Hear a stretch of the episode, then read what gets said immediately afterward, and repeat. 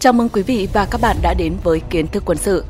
Sau khi thể hiện tính đa dụng, cơ động cao trên chiến trường Triều Tiên, vào năm 1955, lục quân Mỹ đưa ra yêu cầu về một mẫu trực thăng có tính năng ưu việt hơn và thế là UH-1 được chắp bút khai sinh trên đất Mỹ và vô cùng nổi tiếng sau khi tham chiến ở Việt Nam. Tuy nhiên, thì thanh danh của loại trực thăng quân sự đa năng này đã bị hạ nhục dưới đầu súng của bộ đội Cụ Hồ trong những năm kháng chiến chống Mỹ cứu nước. Ngay bây giờ, mời quý vị hãy cùng kiến thức quân sự lần lại lịch sử hào hùng của dân tộc để xem cái tên UH-1 đã phải trải qua những nốt thăng trầm đau thương tại Việt Nam như thế nào.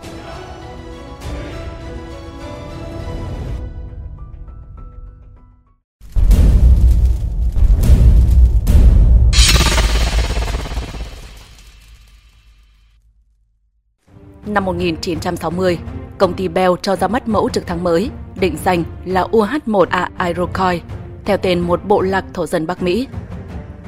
Đến năm 1961 thì phiên bản cải tiến được đổi tên thành UH-1B.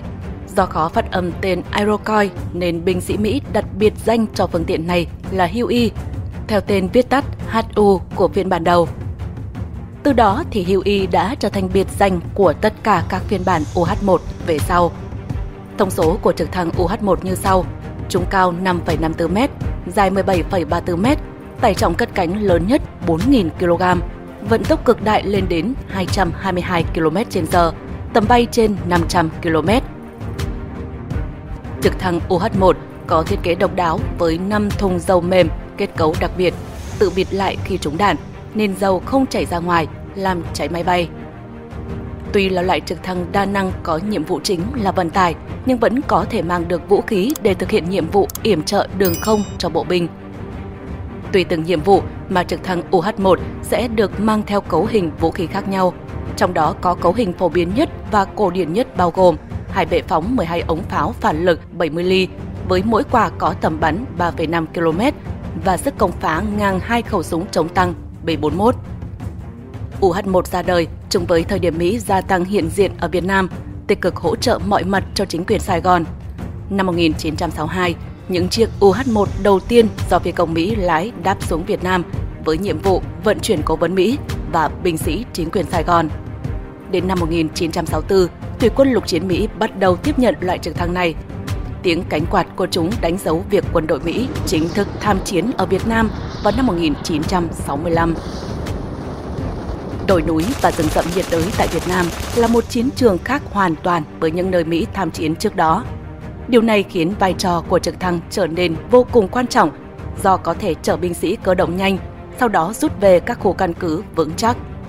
Giới chức quân sự Mỹ thành lập các sư đoàn cơ động mới, đồng thời tái trang bị các đơn vị cũ bằng OH-1. Từ đó, các sư đoàn dù nổi tiếng như sư đoàn 82, 101 trở thành các đơn vị kỵ binh bay, với cách đánh tập kích đường không bằng trực thăng đầu tiên trên thế giới. Đến giai đoạn đỉnh điểm, Mỹ triển khai tới 7.013 chiếc UH-1 trên chiến trường Việt Nam. UH-1 cũng trở thành xương sống của không quân chính quyền Sài Gòn với 861 chiếc, chiếm hơn 40% tổng số máy bay Mỹ viện trợ. Cảnh tượng đội hình hàng chục chiếc UH-1 gầm rú trên bầu trời, xả đạn xuống mặt đất trong các cuộc hành quân đã trở thành phần không thể thiếu tại Việt Nam, đại diện cho công nghệ vượt trội của Mỹ. UH-1 đóng vai trò then chốt trong phương thức tác chiến của Mỹ đến mức báo giới và các chuyên gia gọi cuộc chiến này là cuộc chiến trực thăng đầu tiên. Người Mỹ tự tin cho rằng những chiếc trực thăng với tiếng cánh quạt đặc trưng cùng vũ khí tối tân giống như những thiên thần báo tử, gieo rắc kinh hoàng cho đối thủ nhưng chính tiếng động đó lại phá bỏ yếu tố bất ngờ, khắc sâu thêm hình ảnh đội quân xâm lược và thù địch trong mắt mỗi người dân Việt Nam.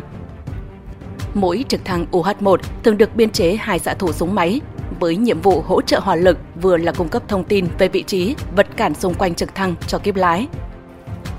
Nhưng quý vị đừng nghĩ rằng vị trí xạ thủ súng máy trên UH-1 trông rất lăng ngầu như trong các bộ phim của Hollywood bởi vì đó là vị trí sinh tử mà bất cứ lính Mỹ nào cũng không muốn ngồi xuống, mặc dù không thể phủ nhận rằng Việt Nam sẽ rất đẹp khi nhìn từ góc này.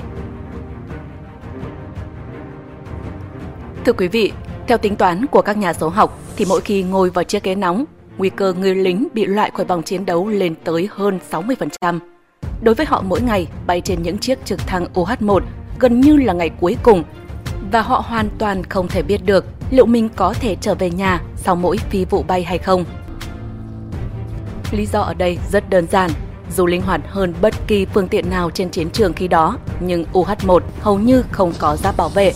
Mà không có giáp thì bộ đội ta cứ gặp là thịt. Chúng rất dễ bị tổn thương bởi súng cá nhân thông thường. Một chiếc UH-1 khi cất và hạ cánh trong vùng chiến sự sẽ phải hứng chịu nhiều hỏa lực mặt đất nhất.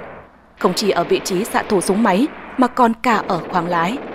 Điều này bộc lộ ngay từ năm 1963 trong chiến thắng ấp Bắc khi quân giải phóng bắn rơi 5 chiếc UH-1 chỉ bằng súng trường. Những năm sau đó, hơn 3.300 chiếc UH-1 đã bị loại khỏi vòng chiến đấu, chiếm gần một nửa tổng số máy bay tham chiến. Đây là tỷ lệ tổn thất cao nhất trong tất cả các loại máy bay của Mỹ ở Việt Nam. Tuy nhiên, ở vị trí này thì những xạ thủ Mỹ sẽ được chứng kiến sự tàn khốc của chiến tranh Việt Nam nhiều hơn bất kỳ ai và những nỗi đau mà cuộc chiến này đang mang lại cho họ bay ở độ cao thấp trên chiếc UH-1, đặc biệt khi tiếp cận bãi đáp, là một trong những trải nghiệm khủng khiếp nhất của binh sĩ Mỹ. Và họ đã phải ngồi lên áo giáp hoặc để mũ sắt dưới gầm ghế nhằm tăng khả năng sống sót. Vì quá phụ thuộc vào UH-1 để tiếp tế, cứu thương và chia viện hỏa lực, hình ảnh những chiếc trực thăng bị bắn rơi khiến tinh thần chiến đấu của lính Mỹ giảm sút nghiêm trọng. Trong khi đó, thì đây lại là nguồn động viên tinh thần lớn cho những bộ đội cụ Hồ, là minh chứng cho thấy đội quân viễn trinh hùng mạnh nhất thế giới hoàn toàn không có cửa ở Việt Nam. Thưa quý vị, trong những ngày cuối cùng của chế độ Sài Gòn thì trực thăng là phương tiện chủ lực trong chiến dịch gió lốc. Đây là chiến dịch di tản bằng trực thăng lớn nhất trong lịch sử.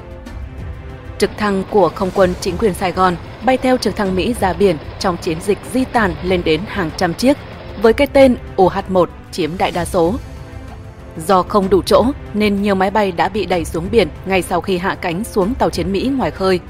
Ít nhất 45 phi công UH-1 đã phải chở người ra tàu, sau đó bay ra giữa biển rồi nhảy khỏi máy bay. Nhìn những chiếc trực thăng bị vứt bỏ lao thẳng xuống Biển Đông trong những ngày cuối cùng tháng 4 năm 1975 mà lòng đau như cắt. Đáng lẽ ra tôi đã có thể trang trí cho căn bếp nhỏ bằng những cái nồi làm bằng vỏ máy bay. Cảnh tượng này đã trở thành hình ảnh bi thảm đánh dấu sự thất bại của Mỹ sau hơn 20 năm can thiệp vào Việt Nam. Sau năm 1975, quân đội nhân dân Việt Nam đã thu được 50 chiếc UH-1 còn nguyên vẹn do Mỹ và ngụy quyền bỏ lại. Sau đó, những chiếc trực thăng này đã nhanh chóng được sửa chữa và hồi phục để đưa vào hoạt động bảo vệ Tổ quốc trong tình hình mới. Theo các tính toán của các chuyên gia quân sự, thì sau chiến tranh chống Mỹ, trực thăng OH-1 đã được Việt Nam cho xuất kích thêm vài nghìn lần nữa – bắn hàng nghìn quả tên lửa, hàng trăm ngàn viên đạn. Tuy nhiên, đến cuối thập niên 1990, những chiếc trực thăng OH-1 này ngày càng cũ kỹ và phát sinh nhiều hỏng hóc, trong khi vật tư thay thế vô cùng khan hiếm, khiến trực thăng UH-1 gần như bị loại khỏi thực lực chiến đấu của không quân Việt Nam từ năm 1982.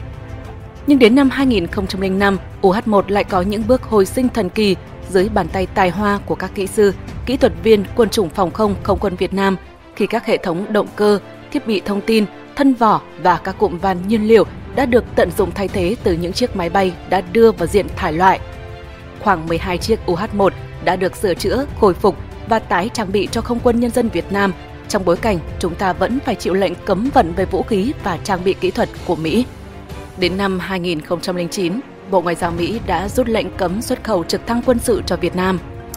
Sau khi lệnh cấm vận được gỡ bỏ, nước ta đã ký kết các hợp đồng nâng cấp trực thăng OH-1 UA để giúp hoạt động nhân đạo và cứu hộ cứu nạn với sự giúp đỡ của các chuyên gia và phụ tùng từ Mỹ. Năm 2010, tướng Mỹ Richard Zinnell cho biết Mỹ đã cấp 1,3 triệu USD cho chương trình củng cố quan hệ an ninh quốc phòng với Việt Nam, trong đó có chi phí nâng cấp khoảng 15 chiếc trực thăng UH-1 của Việt Nam. Thưa quý vị, Vừa rồi là những sóng gió mà chiến trường Việt Nam đã dành tặng cho loại trực thăng quân sự đa năng UH-1 của Mỹ. Quý vị có nhận xét gì về loại trực thăng này? Hãy chia sẻ ở dưới phần bình luận.